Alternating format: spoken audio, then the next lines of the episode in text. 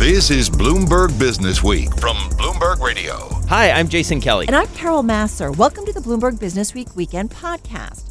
In this episode, we'll bring you news of the week, insights from the magazine, and a whole lot more. This week, we bring you highlights from two big events. First up, the Bloomberg Breakaway Summit. That was on Tuesday, and we talked to a bunch of big names, including retired General Stanley McChrystal and music industry executive turned criminal justice reformer Jason Flom. And on Thursday, we were at Harvard Business School in Cambridge, Massachusetts. We spoke to some more big names, many from the world of private equity. Plus, we covered the best stories in Bloomberg Business Week, the magazine, from the G20 dumpster fire to what bird brains can teach self driving cars. First up, though, one of the more talked about stories this week at Bloomberg Facebook's new cryptocurrency, Libra. It was really the talk mm-hmm. of the tech world and, of course, the crypto world. Joe Weisenthal follows that so closely for us. Markets editor, co-host of What'd You Miss, a regular on our daily Bloomberg Business Level-headed when we radio talk about show. cryptocurrency. Yeah, Thank I you. love yeah, talking welcome. to you about this. Yeah. So you've been, as we Yeah. alluded to, following this for a long time. You caught up with the guy who's running uh, all of this. What's your takeaway here? it's incredibly ambitious. If it if it were to work, if it were to gain traction, it could really be, I think, a potential game changer. I'm thinking like a, the closest analogy that I keep thinking of is actually not an existing money, but the Android operating system, Oh. and Google essentially becoming a de facto platform for so much of the world. And I think that Libra wants to do that essentially for money. And so if you think about all these different networks that exist, payment networks all around the world, they don't talk to each other, they're not interoperable. They want to build the open source monetary operating platform. But the flip side, it's going to be incredibly hard because even if they were to get the execution right, even if they were to get the partners right, Right. even if the product is easy, dealing with financial regulations, which are the most you know, it's probably the most tightly regulated aspect of any industry in any country around the world. And somehow navigating all those different financial regulations and regulatory bodies is going to be so difficult. And I wonder, like, if it'll even get off the ground. All right, can we go back one Yeah. step? Help us understand how this would work. What would this Sure. look like to me as a Facebook user if I wanted to pay Carol for a Pez dispenser? So the idea is there is going to be this unit of account called the Libra. It'll be a currency and it'll be pegged to a basket of presumably stable currencies around the world. So I would imagine it would be heavily weighted towards the dollar and the euro and the yen and the pound and basically probably the world's most uh, stable currencies. And so in theory, if you wanted to start using this currency, you could you would go to some exchange and there would be uh, regulated exchanges that have to comply with local regulations and you might put in $100 and you would get some x amount of libra and then you could uh, exchange it. Uh, You might do it through the Facebook messaging apps. You might, in theory, do it in a contactless payment from your phone. Now, my guess is they don't anticipate very much sort of normal day to day use case in developing Okay. in developed countries because, let's be honest, most payment systems work pretty fine. Credit cards, Right. Apple Pay, and so forth. But if the two of you are in different countries, it's not so easy to se- just send someone money right, Right. now. There's all kinds of uh, tricky aspects. If you wanted to do something even more complicated, say uh, send someone remittances from a developed uh, economy to an emerging market, it gets even more complicated.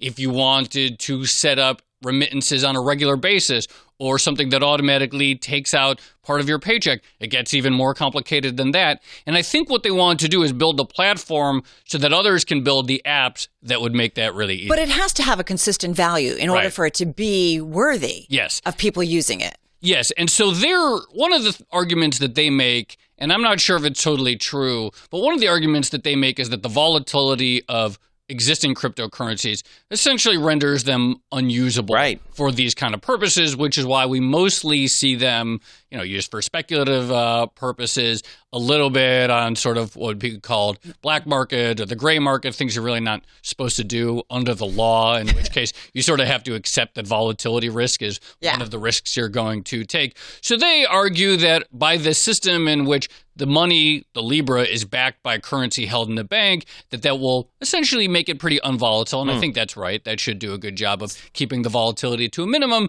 And both the sender and receiver can be roughly certain um, that they know what the value is. Joe, the one thing I think about, and go back to what you said earlier about Yeah. the regulatory oversight that Facebook is already under in terms of its invasion into our digital lives, Right. this would allow them to dig even deeper into that. Absolutely. I mean, that is really the tricky thing. Look, there's no entity in the entire world that has Facebook's breadth and scale. It's so popular as the main source of essentially what is the internet in uh, all around the world. No other co- no other company comes close.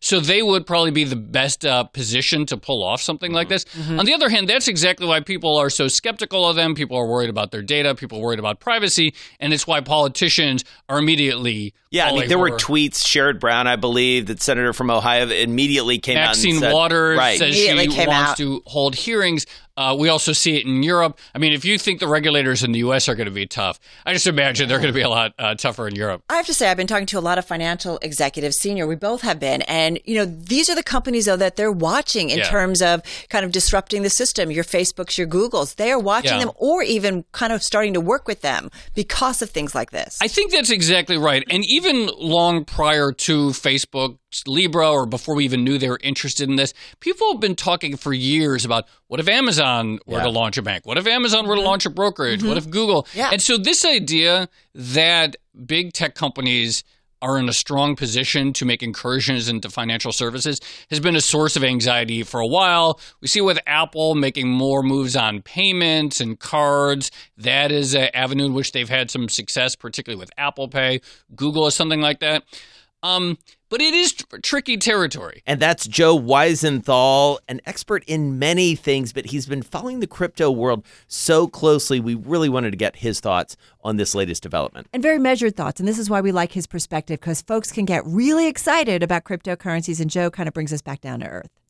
From cannabis and rock riffs to neuroscientists and bird brains, it's all in the feature section of the magazine this week. All right, let's bring in Max Chafkin because we want to go inside this. And let's start with bird brains because at first I thought maybe it was a little bit of an insult, but we're actually talking about the actual brains of actual birds. literal bird brains, also mouse brains. Uh, th- this story has one of the most memorable leads uh, that I've ever read. It, in- it involves a, a little mouse um, sitting uh, in front of a screen with a tiny mouse-sized joystick, and um, the, the Okay, just stop there. Let's just all revel in that because that's just magical. but what's really what's even crazier is uh, he has the top of his head cut open so that the scientist Okay, can, not so magical. can look at not magical for the mouse, No. but maybe magical for science, I suppose. But the idea is that um, mice and birds, um, uh, uh, animals have always been studied by neuroscientists, but this science, which has kind of been off to the edges of, of sort of like the academic mainstream, has gotten very popular because tech companies um, all over the world, but especially in Silicon Valley, are super interested in understanding how brains work and then applying that to AI and all sorts of other futuristic things. and voice recognition software. Yeah, Explain that. absolutely. Like, well, so so if, if you're trying to make Siri work better, um, you know, th- this this gets into into complicated stuff. But one of the ways that AI basically tries to to to figure out how the human brain works and then kind of mimic that in software. So so to the extent that we're able to understand how how humans form connections, you know, in theory, I guess that can help um, software make connections, and that allows Siri to understand what you mean when you mumble. Okay. When we were reading this, I think we both had this thought of, okay, this is going to end up in a script of Silicon Valley at some point. Like it feels very Silicon Valley ish, you Yeah. know, writ large. You're a great chronicler of uh, of the Valley. How does this fit in, sort of culturally? Because there's a there's an element of this. I'll be honest, it's like, oh boy, like here we go. Well, um, you know, th- this the, the whole idea of sort of AI is has obviously been very hot for for a long time. Yeah. I mean, one of the one of I'd say like the the maybe easier to parody. Uh, pieces of this would be the kind of human brain interface, Yes. which is something that you know scientists have worked on, uh, doctors have worked on, because if you were able to create a, a brain interface, it might help people who've had amputations Right. or who can't say move their limbs, that they might be able to speak. Um, Elon Musk has has this uh, startup uh, that is trying to create, you know, much better human brain computers, and you have lots of people, including Mark Zuckerberg, has sort of talked about, you know, how the how the dream would be to to communicate without speaking, um, which. You know, I agree. I mean, it, it, it does sound cool, and, and it, it, it it's clear that there would be some amazing implications. But but this this may be as you as you kind of hint, this is, could be a case where um, some of these tech guys are a little ahead of their skis. That said, uh, creating lots of jobs for neuroscientists. Right. All right. So from neuroscientist to rock and roll, it's a hard pivot, uh, admittedly, but this is a fascinating story. It's a first person story. There's a cool element online. Tell us about the tale of the rock riff. So this story is written by Vernon Silver, who is the foremost uh, uh, Led Zeppelin copyright correspondent. Uh, Vernon has written a, a, couple of memorable stories about a dispute uh, between Led Zeppelin and I, I, believe the band is called Spirit uh, over over the uh, over Stairway to Heaven. And while he was reporting this story, he stumbled on kind of a weird little quirk of U.S. copyright law, which is full of these weird quirks. Which is that before 1978, a piece of music to have copyright had to have have the sheet music filed with the U.S. Copyright Office. And if it didn't, in theory, uh, at least according to some legal interpretations, and as I'll explain Vernon's uh, legal interpretation, that would mean that lots and lots of guitar solos, which were sort of improvised, where the record label didn't bother to file this what's called a deposit copy with with the government, are basically open season. So Vernon went to the Copyright Office and started pulling all of these sort of well-known like iconic uh, pieces of music, yeah. including from uh, Bruce Springsteen, uh, Lynyrd Skynyrd, um, and and uh, and started putting together this kind of Franken song as kind of a demonstration of, of, the absurdity of U.S. copyright law. And and as you said, Jason, we have this amazing tool um, on Bloomberg Business Week's uh, website, which will allow you, the reader, to assemble your own Franken song with um, a bunch of these uh, apparently public domain but, riffs. Right, because what he essentially found was this idea that some of the best known parts of the best known songs free game. Yeah, exactly. And and this is something that may get worked out in the courts because this Led Zeppelin suit is still playing out and and pieces of it depending on how it's decided could could change this again because if a judge were to say that if there's a piece of recorded music right. that could give copyright but right now as we understand it just having the recorded music is not enough and this is kind of crazy because you know uh, U.S. copyright law. I mean, it's it's an amazing sort of sort of canon that's allowed for this uh, incredible production of creativity. You know, all, all, of Hollywood. I mean, we have you know really robust creative industries, but it's also kind of weird. And and and and there's this combination of, of of some stuff being unprotected like this, and then and then other times where you have these pop songs um, that are are you know sued for for millions or tens of millions yeah. of dollars, where, where, like you as a listener maybe don't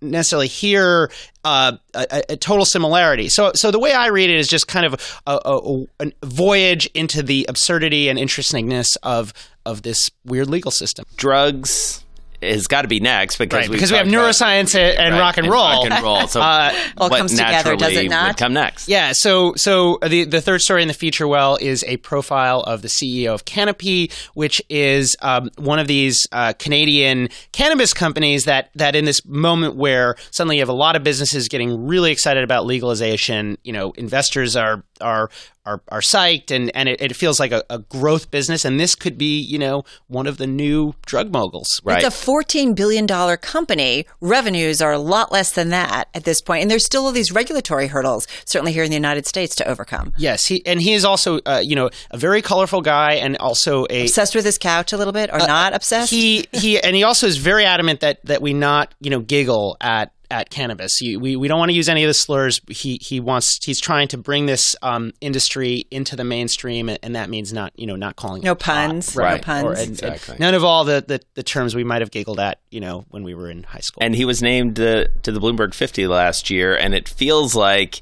he certainly earned that designation given uh, what his ambition is. So yeah, I mean one one thing that's interesting about these companies is is they're kind of operating obviously in the in the edges, the margins of business, and, and the gray areas, and you sort of wonder. Um, you know, Canada for some reason has become this hotbed of of cannabis, and you wonder in the long run if the U.S. Um, you know fully legalizes whether these big American uh, drug companies or tobacco companies might eventually elbow this guy out, yeah. or if this is a situation where the guys who get there first right. are the ones who who become the leaders. That's Max Chafkin, editor of the features section. So many fun stories from cannabis and rock riffs to neuroscientists and bird brains. Totally. You never really know what you're going to get all over the place in a very good way. Call it cannabis, don't call it pot. Not at all. June is Pride Month, celebrating the LGBTQ community, all sexual orientations and genders, and a special section of the magazine this week is really devoted to that, looking at it from a lot of different angles. It is. It's a really fascinating read. Jim Ellis put it all together. He's here with us in New York. So, Jim, uh, tell us the editorial ethos here. How did this all get started? Well, it was it was a little unusual. Um, I was going through the mail and I uh, came to my Walmart circular at my weekend place, and I saw all of a sudden Ellen and people in rainbow you know shirts and throwing you know sort of glitter in the air, and I said, "Is this Walmart? Did yeah. I sort of stumble on something?" And it made me think that you know there's a change here. We all, all obviously know society's changed, but business has changed, and when we sort of get America's largest retailer that is pretty mainstream in middle America and suddenly it's got rainbows and unicorns and a 61 year old lesbian running around doing a new line for them. Yeah. And we thought, okay, let's take a look at just how much it's changed. That sort of turned itself into a whole section of stories, not just what's, you know, how Ellen met Walmart, right. but also, you know, the changes that are happening overseas. And then we also wanted to take a look at some of the negative side of that, which is there's a lot of legal challenges right now to employment issues that deal with LGBT. And so we thought, put it all together into a package. It's the 50th anniversary of Stonewall, mm-hmm. it's Pride Month, and all of a sudden, it came to be. I feel like the Ellen story alone, if you think about well known, right, in the Hollywood community, had her own series. She came out as a gay character and as a gay person in real life.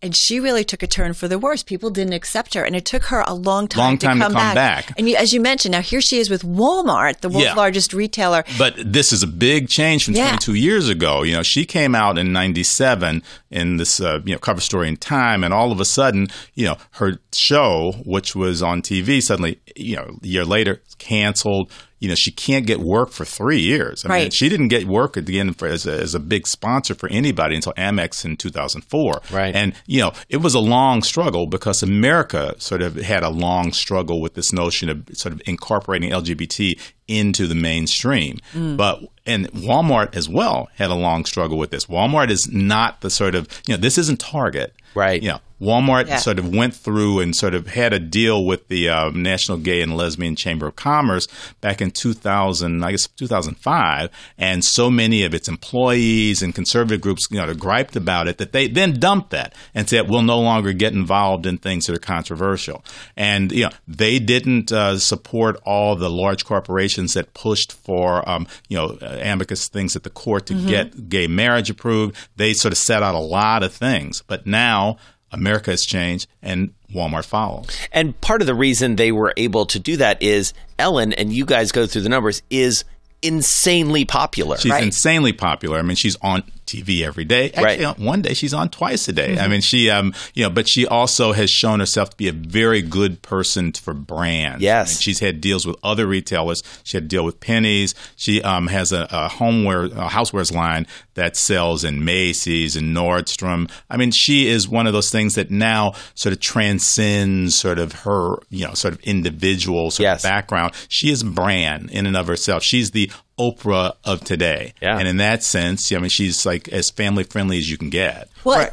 Well, and and speaking of Hollywood, I mean, it's interesting to see what has happened, and in some cases hasn't happened right. in Hollywood in those intervening years. And you guys, Anusha Sakoui, uh, digs into that as right. well. Right. I mean, be, people sort of know that you know they always think Hollywood is always on the cutting edge. Right. Hollywood isn't always on the cutting edge. We did a really interesting look at you know if you looked at you know the top 100 films and you looked at where you know gay characters and sort of our LGBT characters or Q characters, they're they're almost non-existent in major roles. I mean, it just doesn't happen that much. So there's not a lot of risk taking when it comes to that in mainstream sort of films. And so what we're seeing much more of is in television mm-hmm. is that people are taking risks. And, and so we took a look at um, you know FX's uh, you know Pose series, which is heavy on trans, which mm-hmm. is something that five years ago you would have never thought. I mean, it was like shocking when things like the Crying Game were out. Right. And this yeah. is now oh, it's it's something that people talk about, something that people don't blanch about, you know, sort of pursuing in Hollywood. Right. And you think about the digital services like, you know, billions, I think about, right, with their gender neutral yeah. character. I mean, it's really gotten a lot of attention. And, but, you know, it's kind of an educational process but as it's we still go. sort of a sales thing, particularly yeah. in film. It, and a lot of people worry about their careers being tagged that way. And um, I would have thought that would have passed, but we were wrong. In Right. a lot of ways, it's it's it's a similar transition that went hap- that happened in the boardroom. And that's Jim Ellis. He oversaw the special takeover of the business section. My favorite part of that, mm-hmm. how it all got started, just looking at a Walmart circular. Isn't that amazing how that really just spurred a series of stories? Plus, we really recommend that you read former BP CEO Lord John Browne. He gave us an interview and he talked about corporate life in the closet. Fascinating interview. A really compelling mm-hmm. story, very personal and even Yes. emotional at times. So I feel like we need some good old time Western OK Corral music to kick off this next segment because the world is getting ready for a high stakes showdown between President Donald Trump and Chinese President Xi Jinping. It all goes down at the G20. It goes down, and it is all about trade Yes. ultimately, and what's going to happen between these two superpowers. Shawn Donnan has been tracking this so closely for us. In fact, he was just recently mm-hmm. over in China. He's the perfect person to set the table. He joins us from Washington D.C. So, Shawn. The meeting is finally upon us. Will they, won't they get together? Feels like they'll at least get to talk. But tell us what to expect when everybody gets to Osaka. So, first of all, I think uh, us reporters who get sent to these G20 uh, summits really owe a debt of gratitude to President Trump. He really has managed, if nothing else, to turn uh, these summits uh, from these kind of snooze fests and very earnest negotiations uh, where everyone's kind of biting their nails, waiting for the communique uh, and trying to dissect all that language into, some, into a pretty spicy affair, right? Uh, at the very least, he's kind of given us uh, this twin set of, uh, of, uh, of, of things that, that, that we didn't have before, and that's kind of uncertainty uh, and consequences. Uh, that's not something G20 summits were known for beforehand. I mean, this is a big deal. This is the leader of the world's two largest economies. They're going to sit down, they're going to try and hash out their differences. Uh, the striking thing here is we really don't know how this is going to go. There's, there's a possibility, uh, really a kind of best case scenario that the two agree to a bit of a truce uh, and some more talks. I think uh, no one thinks we're going to get a, a big grand deal here. Uh, but there's also, and this is not a, a small possibility, uh, that the two leaders meet, that they don't agree on anything, uh, and that we go into what really is starting to look like a, a possible all out economic war between the world's two leading economies. That's a pretty big deal. And I want to talk a little bit more about this, but I love this line in your story. You said President Trump also has the trade gun barrels aimed at the EU and Japan. These are two allies he has threatened with auto tariffs, not to mention his public foaming about both Eurozone and Chinese monetary policy. Talk about setting the table here, right? We've seen a bunch of tweets this past week. Um, he's really kind of aiming at so many different people going into this meeting. Yeah, I, I mean, I tried to sit down and, and count how many of, of the G20 uh, Donald Trump was in a possible trade war with, and I came up with seven or eight. Wow. Uh, there's also India and Mexico. Obviously, we've seen, uh, you know, that, that tariff stre- threat is still there uh, in terms of the immigration agreement uh, with Mexico. He, the president has said if after 45 days he doesn't see any progress, uh, he'll go ahead there. Uh, India uh, just last weekend slapped some retaliatory tariffs on the U.S. after Trump uh, decided to take them off a preferential uh, trade list that they'd been on for a, for a long, long time. Uh, but the big uh, deal be- besides China that's hanging kind of over the horizon uh, is this threat of auto tariffs. And the president has already ruled that imported cars, i.e., your Subarus and BMWs, are a threat to U.S. national security. And the question now is, what is he going to do about it? And uh, he's minded, and we keep hearing this from people inside the White House and around the White House. Uh, he really likes the idea of of hitting the EU and Japan with tariffs, which is something that no one in the auto industry, it should be said, likes, and no one really outside of the U.S. thinks would be a good idea uh, for the global economy. I mean, we're already seeing global growth slowing, uh, and all of these kind of gun barrels he's got aimed everywhere are, Right. are only Yeah. contributing to the uncertainty and, and helping to put a damper on growth. Well, and Shawn, I feel like you were one of the first people who who told us or described this as you know essentially weaponizing trade in in many ways. This is happening against the backdrop. We should point out of the president of the United States, you know, re-upping, wanting to get another four years in the White House. This week, he was also launching that down uh, in Florida. This is a key political talking point, which I have to think informs the way he's going to Osaka.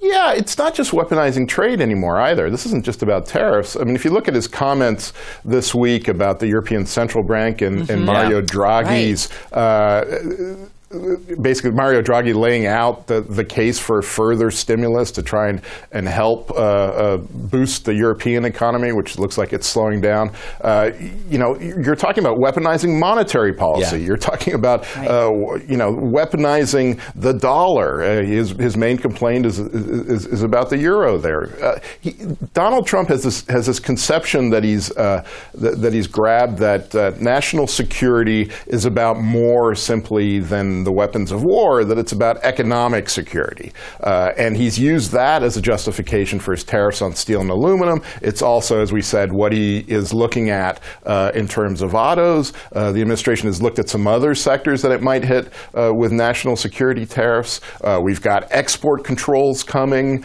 uh, a new definition of what emerging technologies the U.S. should limit the exports of. You've seen how the Trump administration has gone after Huawei. Mm-hmm. I mean, really, well, uh, Trump has weaponized the American economy. Well, and Shawn, let's talk about not only President Trump and what he has been doing, but Vice President uh, Mike Pence. He has been very clear in his stance when it comes to China. We're going to get a clue, maybe, of what kind of policy or kind of conclusion or meeting we might get between Xi and Trump come G20 on Monday, right? Mike Pence is giving a speech. Yeah, so this is uh, there's a really interesting backstory to, to this. Mike Pence last year gave a, uh, a, speech that was seen as laying out this kind of Cold War vision of the relationship uh, with China that was really noticed in Beijing, uh, and that was the first time the pe- folks in Beijing were going, ah, this trade war isn't just about trade; it's about a broader economic conflict. It's about technology. It's about the South China Sea, and and and so on he had been, uh, Mike Pence had been scheduled to, to give a kind of repeat performance on June 4th, which was the 30th anniversary of the Tiananmen Square massacre. Uh, that would have been incredibly provocative. At the last minute, we're told uh, President Trump and some other folks around him decided that wasn't a good idea because they did want to keep the door open to sitting down with Xi Jinping at the, at, at the G20. So they rescheduled that to, to June 24th. But now you have just a few days before this meeting in Osaka, uh, the possibility that the vice president, who really has been one of the most articulate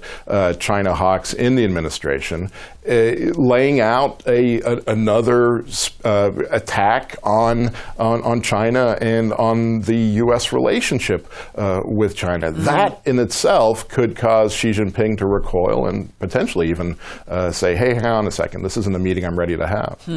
So, Shawn, flip this around for us. You spent some time recently in China. How is President President Xi and his team how are they preparing and what do you expect them to come to the table with come to those meetings with once they get to japan uh, that, that's a really good question. I, I, think the one sense that I left China with, and I spent 10 days on the ground there uh, seeing officials, former officials, folks at think tanks, businesses, some venture capitalists uh, as well. The, the, one sense you really got was of a nation that was preparing for a longer term conflict.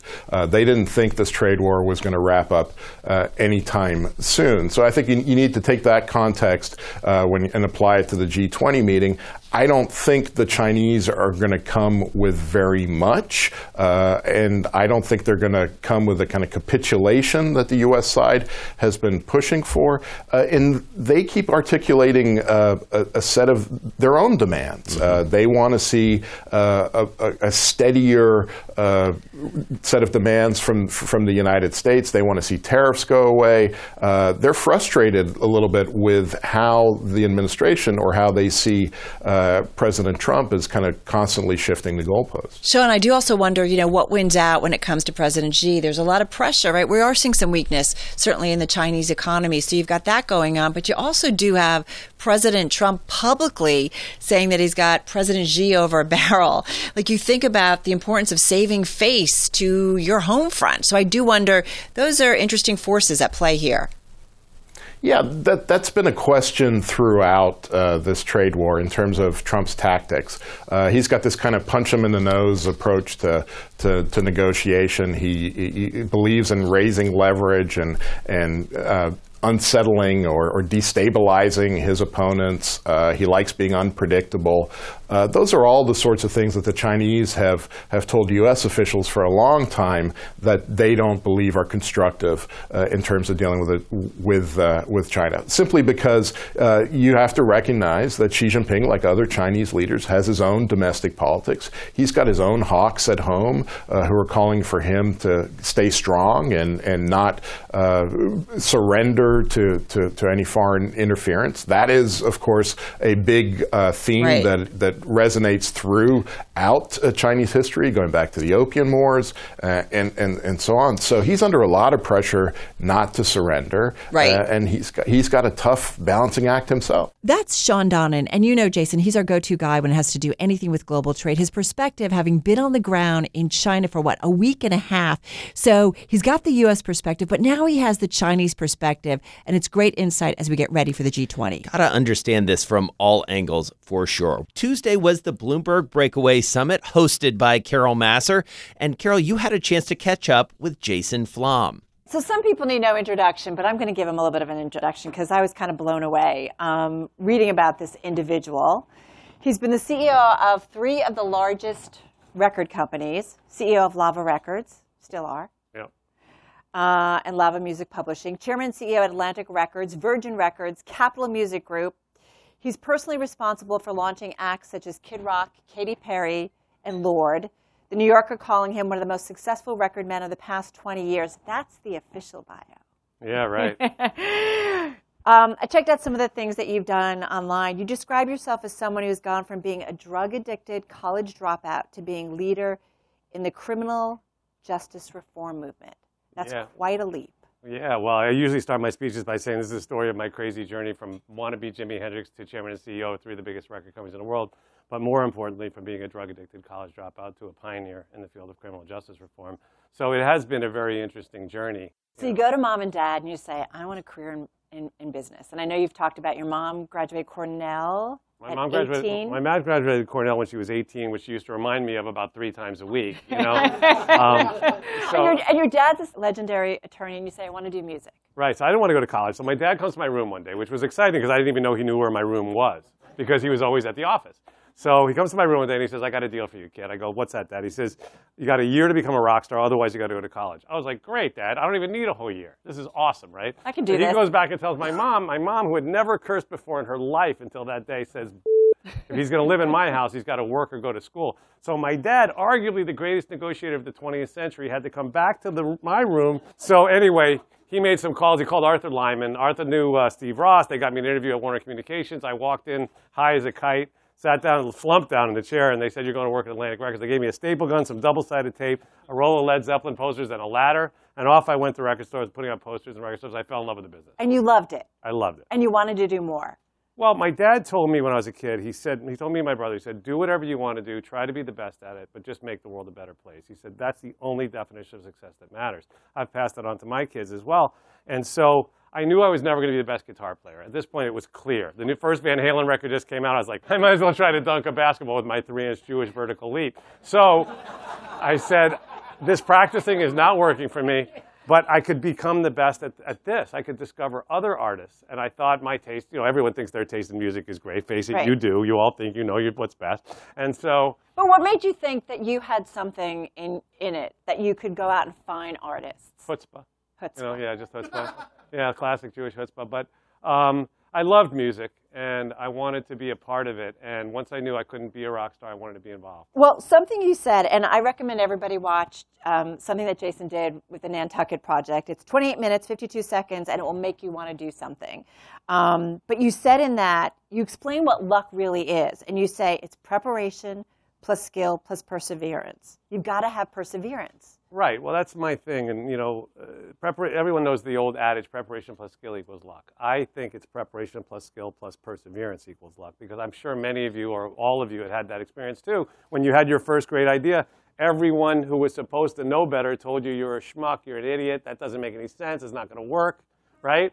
And then you had to like keep knocking on the door and keep banging, and, and until you finally, you know, convinced whoever it was, the decision maker that you were right, or else you left and went and did it yourself or whatever it is. Because at the end of the day, if you don't, and, and my dad taught me that too, he taught me everything.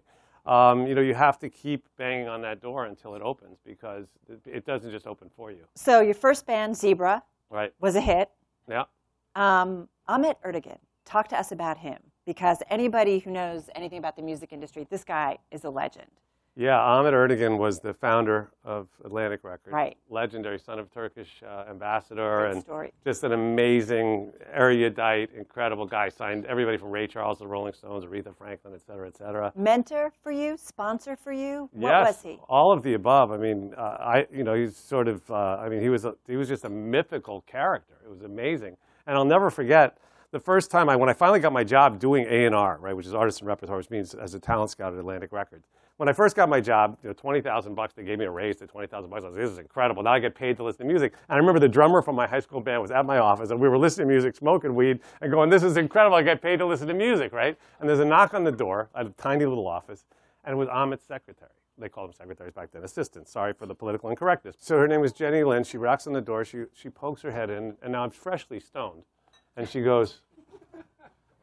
Ahmet would like to see you. And I was like, whoa, give me some Visine. right? I was scrambling. And it was a crazy thing. And that was the first time I actually spent time with him in his office. But he, I mean, he What was. did he say to you? It was crazy. He had this guy in his office who looked like he was, uh, lived on the streets. And he was, he smelled bad, he was dirty, and he was pulling cigarette butts out of the ashtray and relighting them. But this guy, Ahmet had met at a club, and he had some new kind of music that Ahmet thought was cool, and he wanted my opinion on it. The whole thing was just a very trippy, surreal experience. So- I figured out what happened to that guy. That's Jason Flom. And this is a guy who has run three of the biggest music labels that are out there. He's all about criminal justice reform and he's helping folks who don't have a voice have one. He's got his own podcast that uh, talks about these stories. Also got a children's book. That was a must read at our house. All right. On Tuesday, I hosted the Bloomberg Breakaway Summit. Now, one of the folks I caught up with was retired four star General Stanley McChrystal, and we spoke about many things uh, Jason, national security, technology, and also his own personal crisis the day his career literally came to an end in about 24 hours. Amazing. It was a riveting interview. I was so impressed with how direct he was and candidly, how candid he was about that fateful day. I want to talk about a time you were kicked in your butt a little bit. And More I know than you, once. Yeah. um, and I know you've talked about this before, and this was after a Rolling Stone article in 2010. And it talked about you and your military strategy in Afghanistan. The title was The Runaway Gen- General. And it talked about you and your staff having mocked some of the civilian government officials. You are a well respected leader, powerful, high visibility, and now you are part of the 24 hour news cycle. What was Yeah. that like? disorienting. And what had happened for background, this was a freelance writer who wrote a piece for Rolling Stone. He came in a couple of times, wasn't embedded with us for a long time. And we thought it was going to be a puff piece. We thought it was going to be about the command group at war. We'd been together for many of us many years. And then when the story came out, it came out at two in the morning. We saw it, and it's titled "The Runaway General." And as soon as you see that, you know you don't have to read further. You know you got a problem. and there had been tension between Defense Department and the White House. Right. Not personal. I got along very well with President Obama, but there was this tension over the strategy. So this thing explodes, and I'm in Afghanistan. And as soon as it came out, I knew big problem. Made some phone calls, and then I was asked to fly back to the United States that night to speak to the Secretary of Defense, the President. And I absolutely know what's going. But still, as I get on the plane for the 17 hour flight, my 86 year old father, down in Florida. I know he's seeing the news cycle every day. People who don't know what's going on are opining in a, Yeah. you know, on the media about it. My son in college is seeing it, and of course, my wife at that point of 34 years is uh, is seeing it. As we're flying back, 17 hour flight, I get this email from three privates. Three privates don't normally write the four star general. yeah, I how'd they get your email? I don't, right. I don't know. and it was funny because I'd met them. I'd gone on an operation with them outside of Kandahar, a combat operation. And so we had this special relationship. Yeah. And they sent me this thing and they said, We heard about this article. And if you let that reporter around and, and those things were said, we don't think that was very smart. Hmm. Here I am reading this email going, Whoa. And then they go, However, General, we know you and we love you. So whatever happens, remember that. And you get that from three privates. And you land in D.C. and you go to see the President of the United States. He asks what's going on, what happened. And I didn't know. I mean, I didn't have the background at that point. Yeah. I just knew there was this conflagration. Had you But- read the article by this time? Yes. Okay. And I didn't think the article was accurate. I didn't think it depicted it fairly, but that didn't matter. Yeah. The president on his desk has this problem that came from my team, and it's my responsibility. It's not his. So I had prepared my resignation and I offered it to President Obama. And I said, if you want me to go back and keep commanding, I'll do that. You know, if you want to Yeah. give me a dressing down and do that, I'll do that. If you want my resignation, whatever's best for the mission. And he took it. And he was an incredible gentleman. He says, I'm going to accept it. Boom, boom, boom. President Obama. Yes. And so we had a short conversation. But here's the point I walked out of that room. I'd been four years at West Point. I'd born, been born in an Army hospital. Everything in my life had been military. Then I'd spent 34 years as an officer, and in an instant, it's done. It's gone. And I walk out into this other office, and then I get in a vehicle and drive back to Fort McNair, uh, where my wife was living when I was in uh, Afghanistan. And literally everything I was about and who I was is past. And not only past, my wife had grown up in an army family. And so she had been connected and loyal to me for all these years. And I walked into the uh, house and she didn't know what was going to happen. I'd flown in that night, and you know, so we hadn't had a chance to talk about it. And she's standing in the entranceway of the house, and I said, "Annie, it's over. Career's over." And she looked at me and she said, "Good." I like Annie. And then she said, We've always been happy and we'll always be happy. And you know, it was the most amazing thing. It was the best piece of leadership I've ever seen in my life because if she had pulled me aside and said, You got screwed, boom, boom, boom, you know, part of me inside Yeah. wanted to, to, you know, rage and whatnot. And she goes, Uh uh-uh, we'll always be happy. We made a decision that day. We didn't sit down and say it, we just made it unconsciously and then lived it. What we decided is to live life facing forward because I had screwed that up. I accepted responsibility. That was my mistake for that article to come out. And I thought that I was disgraced. And everybody in the world, every time I went anywhere, people would see across the room and they'd kind of point and whisper to themselves. And you think, ah, they're talking about. Wikipedia net or any any article. Yeah, it just, that's it. It's Yeah. there. And so you want to scream out and say I was wronged or, or whatever you want to do. And we decided differently. What we decided was we wouldn't try to relitigate that. We would just move forward. And I describe it as helped by Annie because she lives life like she drives with no use for the rearview mirror. And so what we Is that a knock on women driving? All right, just a second. hope she's not listening. But anyway, um, so what we did was we decided that I would conduct myself, and she as well, in a way that everyone who'd never met us before but had read the article would say, wow, that person doesn't seem like that. Doesn't make sense. or the people who had believed in us before would keep believing, would believe that, hey, I did the right thing to be friends or connected with him for so long. And you know, it turned out to be the, the best decision of my life because you can go back and fight those kind of battles, but nobody cares but you. And second, it's about the future. You can't change anything in the past. Everybody in this room will probably fail. You'll fail at a marriage, or you'll fail with a kid, you'll fail in business. You're going to fail at something. and then you're going to have to figure out how you deal with it. And for me, the greatest thing in the world has been focusing forward because it's now been nine years this month, and every year has been better. I mean, there were times when I still, you know, I read something or somebody refers to it, and I just go, "That's not right," but I just, it gets easier every year, and I just think mentally, psychologically, you know, all the things has made me stronger for the experience. That's retired four star General Stanley McChrystal. For my full interview with the General, check out our Bloomberg Business Week Extra podcast, available wherever you download your podcast. So this week, Carol, we found ourselves in Boston at Harvard Business School. Right. It's one of the top ranked schools by Bloomberg Business Week magazine. We caught up with John Connaughton. He's the co managing partner at Bain Capital. He's also a Harvard Business School alum. Take us back to your time here uh, at HBS it's 25 years ago. I guess you know you, you, forget a lot from 25 years ago, but you don't you don't forget HBS. Um, I remember uh, in the very first class I had, I was amazed at global diversity. I mean, this is 25 years ago, um, and I was in a class with uh, people from Korea and China and, and Africa, and, and, of course Europe and Japan, and and so I was just amazed at the fact that they could attract these type of people um, from all over uh, to sort of get an education all together in the same spot um, where I learned from their experiences, which were quite different than mine, uh, having grown up here in the U.S. And I always think about something, John, like those, those educational experiences, like the one you had here. You know, what what stays with you, or how it shaped kind of where you are 25 years later.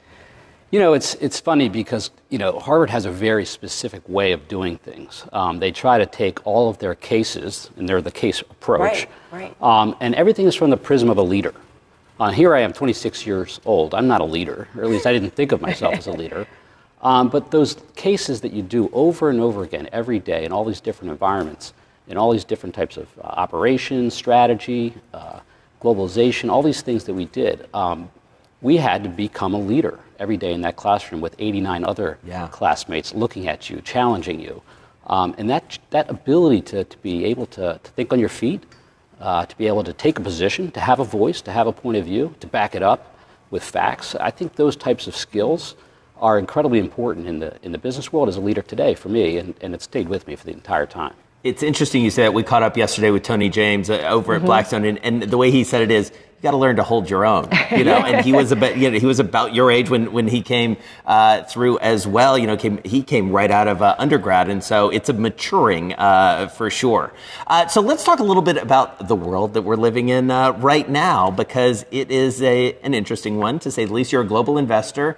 Uh, you see all sorts of crosswinds. I would imagine as you look around, a week that we hear from the Fed, we're looking ahead to, to the G20. How did geopolitics figure into your investment thesis right now? Well, it's, it's complicated. I mean, I think the, the level of disruption that, that might arise by virtue of the direction of, of different sovereign nations about what they intend to do to protect IP, the trade war, of course, is, is on everybody's minds. Um, the element of, of the overall economic policies of, of what is going to happen with central banks. You know, these were fairly stable over the 30 year career I've had in private equity, but they're, they're pretty complicated today. And, and frankly, the valuations that we've seen haven't really incorporated right. some of that complication. Why um, is that? Is it because there's a lot of money out there, John? I think there's a ton of money and yeah. there's a lot of hope. Yeah. Um, and I think generally, you know, even back when I started in private equity in 1989, people talked about the fear of what was going to transpire, but it takes a while before that really to take, take hold and get reset in valuations. Um, so it wasn't until 1991 where we really saw a recession. We really saw uh, the downturn that it actually uh, began to, uh, to be realized in valuation. Um, we saw it in pockets. China, first right. quarter of 2018. Uh, we saw it obviously in the fourth quarter last year as well in, in the U.S. Uh, and the rest of the global market. So it's out there. Was that a valuation? Everybody's saying, okay, things are overdone, or was it a miscue by the Fed, or was it, what was it? I think there's a lot of short term orientation okay. to it, but there's enough fear out there. We're 10 years in to the, to the cycle, and and certainly there are these disruptive factors that are out there. Um, so I do think that people do have fear. So when they hear some things that are disruptive, mm. um, I think valuations get reset pretty quickly. And so, with that backdrop, are you sitting around with your partners and saying, you know what, we may need to lean into selling things uh, right now or could, to continue to sell things? Where's the balance there? Well, first of all, I, I, I believe that the valuations peaked, uh, certainly in the private markets, a couple of years ago. Because um, the rates have come up to some degree, um, in the U.S. at least. Um, and I do think that the industrial cycle, particularly in auto, for instance, in certain areas of industrials, has reset. Um, and certainly with uh, the public market uh, reset in valuations for, for industrials, we're seeing that in the private markets as well. Hmm. Um, so we're seeing a great deal of industrial pipeline that's coming in to, to, to evaluate. Uh, but it's also tricky because uh, there will be a cycle during our investment horizon. So you need to build that into your investment thesis. Where are you guys finding opportunities? I know you just did it. Was it like a 900 a second fund for life sciences? And I know that's something you look at very closely. Yeah, healthcare is a big area for us. know, uh, we know. invest early stage, we invest late stage, uh, we invest through our credit funds, and so healthcare has always been a big, big part of our of our strategy. But actually, healthcare itself, in each of our verticals, we're going deeper and deeper. So, life science is an example where we want to be not just a, a biotech early stage investor, we want to be in the inflection capital business. So, we did this strategic relationship with uh, with Pfizer, where we took their entire CNS platform, carved it out, put it into a new company, and now we're building a company with Pfizer that's going to be a leading CNS player. You, you don't see biotech venture capitalists do that. You don't see private equity traditionally do that. But because we're so deep in life sciences, we have those capabilities to do late stage inflection capital for life Chris, you have sciences that depth of knowledge. and scale of capital. And that was John Connaughton, co managing partner at Bain. So important to get the perspective of these guys who are Yes. managing loads of money and having to make decisions in a very fraught economic environment. So, this week we had a special broadcast from Harvard Business School. We got a chance to sit down, a rare sit down, we should say, with Jonathan Nelson. He's the CEO and founder of Providence Equity Partners. You know, in this world where I think people are questioning um, the values of various individuals, whether it's political leaders, whether it's corporate leaders, tell us about those values and how, um, Jonathan, it's- impacted your investment strategy. Oh gosh. Well, um, it's probably never uh, been a good business strategy to talk about politics, but you are asking in part. I'm just saying at large. yeah. No. Well, no. But there is a, there are some serious issues Yeah, embedded here because um, CEOs and their boards are wondering. Uh, and, by the way, I think justifiably so. How do they fit in um, as uh, leaders, influencers? And you know, we have political leaders, uh, which, without being partisan, is um, tending to more divisive than uniting, and that's troublesome. Um, there are other forms of leadership. It could be faith-based for some. It could. There are plenty of uh, worthy social causes. We are, uh, and then companies are figuring out their own path. You see some very large companies that are actually taking positions um, on important issues problematic. These are not e- easy for big companies. Many of them ha- are on the defensive, so that it's hard, uh, particularly in the areas with media and, and uh, technology and communications education. It's it's uh, tricky. Um, and then I think the vast majority of CEOs are doing it quietly. They are making their mark. They're doing it uh, in their companies and in how they spend their time out. Um, that's the model that I subscribe to. I'm proud of the work of our portfolio companies uh, and my partners. We are fortunate that in uh, in the media business, where we focus and have for Mhm. 30 years, actually, this is our 30th anniversary. Um, that we have a chance to convene people to um, get a message out. Uh, we do the Ambassador Theater Group is a good example. We this is live theater. Yeah. Where, by the way, that in itself is remarkable, and in a in a world where media is fast paced and digital, that is the other end of the spectrum. But we regularly, every day of the week, convene people, and I look at the causes that we have uh, increased awareness, whether it's refugee camps in Europe, a program that um, we've run in one of our uh, theaters, uh, which has had high impact, whether it's improving the uh, and acting on affordability of tickets Mhm. so that younger audiences can go and experience Right. theater, which is, I think is very important. Uh, affordability of tickets. We're setting aside tickets for every show in, in Europe so that we can increase um, audience participation. And by the way, when you go to a theater, that is, a, it's both a modern and a time honored version of community.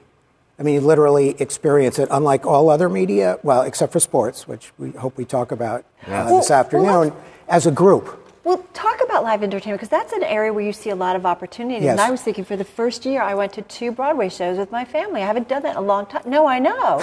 but I mean, what is it? And you see that, Yes. though, as an investment opportunity going Yes. forward live entertainment. Well, we have uh, 20 seconds of background where we started in me- media, and it's still one of the three legs on the stool of Providence. It was in distribution. So if you think of media, there's distribution, which is satellite, Yeah. cable television, and now telcos and and streaming, which probably can't have a conversation without talking about direct to consumer. And then we moved into content. And so we're still in both. We're Right. still in distribution, which is today mobile and Mhm. cable. Um, we were in satellite. And in content. Uh, content, for us, the white hot center of valuable content is not just TV, or, and by the way, those definitions really are stretched because you typically don't watch on a TV. Right. It's a tablet. Um, is sports. Sports is most valuable live, which is interesting because you can't time shift it. The value of a program drops off dramatically when you don't air it at the time it's played. Many of us have tried to go in a cocoon when you couldn't watch a, Right. a sport, and you know I'll watch Don't tell it me what happened to the game. And Yeah, so you don't look at your phone Right. typically. I don't want to know the score. And even if you succeed in isolating yourself, the experience is not the same. You know that all the fans that you share a passion with already know the answer. And so it's devalued. Right. We love that about sports um, because of its power, its passion, and it's like one of the you know antidotes to um, piracy. Because, by the way, just like live theater, you can pirate it and it's not worth Right. anything. Yeah, yeah. Sports is like that. And so you've invested experientially in really interesting ways. Iron Man, you know, something that, that we've Mm-hmm. talked a lot about. Diving certification, that's of a great interest to Carol Massar, a uh, very good uh, diver. So what's next? How do you continue this investment thesis and experiences? You know, it's it's unending. Um, there's no such thing as figuring out what's around the corner and then go, you know, I figured that out, and so I'm done. Right. Uh, that's been an unending exercise. Uh, we've been pretty good at that, but you can't stand still. And by the way, you're leaning in. I can't say what I think is right around the corner. We're working on it now, Right. whatever that may be. Well, you And could, we but, you know. Uh, live is obviously a big part of it. Yeah. That's no secret. Uh, and I, I think that this notion that uh, media will belong to only the largest companies, uh, no. What is true, and often confused with that, is franchise, what it takes to be of scale has increased. But there's plenty of room for disruptors because if you ask a CEO of a franchise media company, their leadership will tell you privately that they feel threatened as they've never have been before. Franchises are Mhm. fragile. Mm-hmm. And that's good news for folks like us who are starting companies or investing in small companies and need to compete with behemoths. And sometimes it's mutualistic, it works well together. That's been true in content, in distribution for us. It's true even in new media. So it's pretty exciting for us. Our basic thesis is that as networks get better and better, so that's phones, it's tablets, it's our life. That's what you mean by Yes. networks. Hmm? That's what you Yeah, mean by that's what I mean by network. Yeah. Yes, so that's how you consume. Used to be a TV in a living room. I'm going back decades, but just to make the point. Yeah. And today it's anywhere, doing anything, commuting, at home. Actually, most viewing at home is now on a on a untethered tablet. Mhm. Interesting. Uh, that, in our view, has to raise the value of content. That it's easier to access whenever, wherever. It's convenient. It's relatively inexpensive.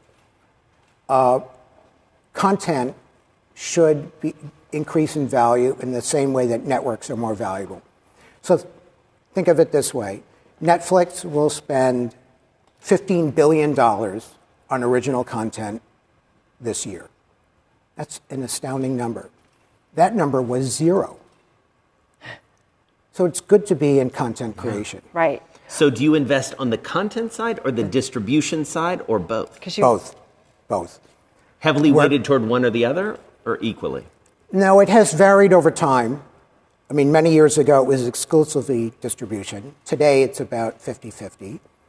Um, there is, and we've been on both sides of this fence for a long time. And it's very interesting to talk to participants who historically have only been in content creation, not in distribution, or vice versa. And of course, the grass is always greener on the other side to a CEO. I really want to be doing that, not Right. just what I'm doing. The truth is that while they're different disciplines, the relationship is mutualistic. Think of a network. Think of uh, mobile, Mhm. which is going from 4G to 5G. It is not worth much just because it's faster. It's only worth as much as the value of the content riding on that network. Now, in the beginning, it was just a conversation, it was voice. And then it became data, and then it became vid- then pictures, and then video. But now that it's high def, multiple angle screens, that makes your network more valuable. That's the reason you invest. You're looking for a return on that investment. Right. And so that sounds like a good thing for the network, and dependent on content. Content is the same phenomenon from the opposite perspective. Your content, I believe, is worth more the easier, the better, faster, more convenient it is for consumers. It opens, it, it, it increases your reachable audience. That has to be a good thing. You learned that lesson with Hulu, right?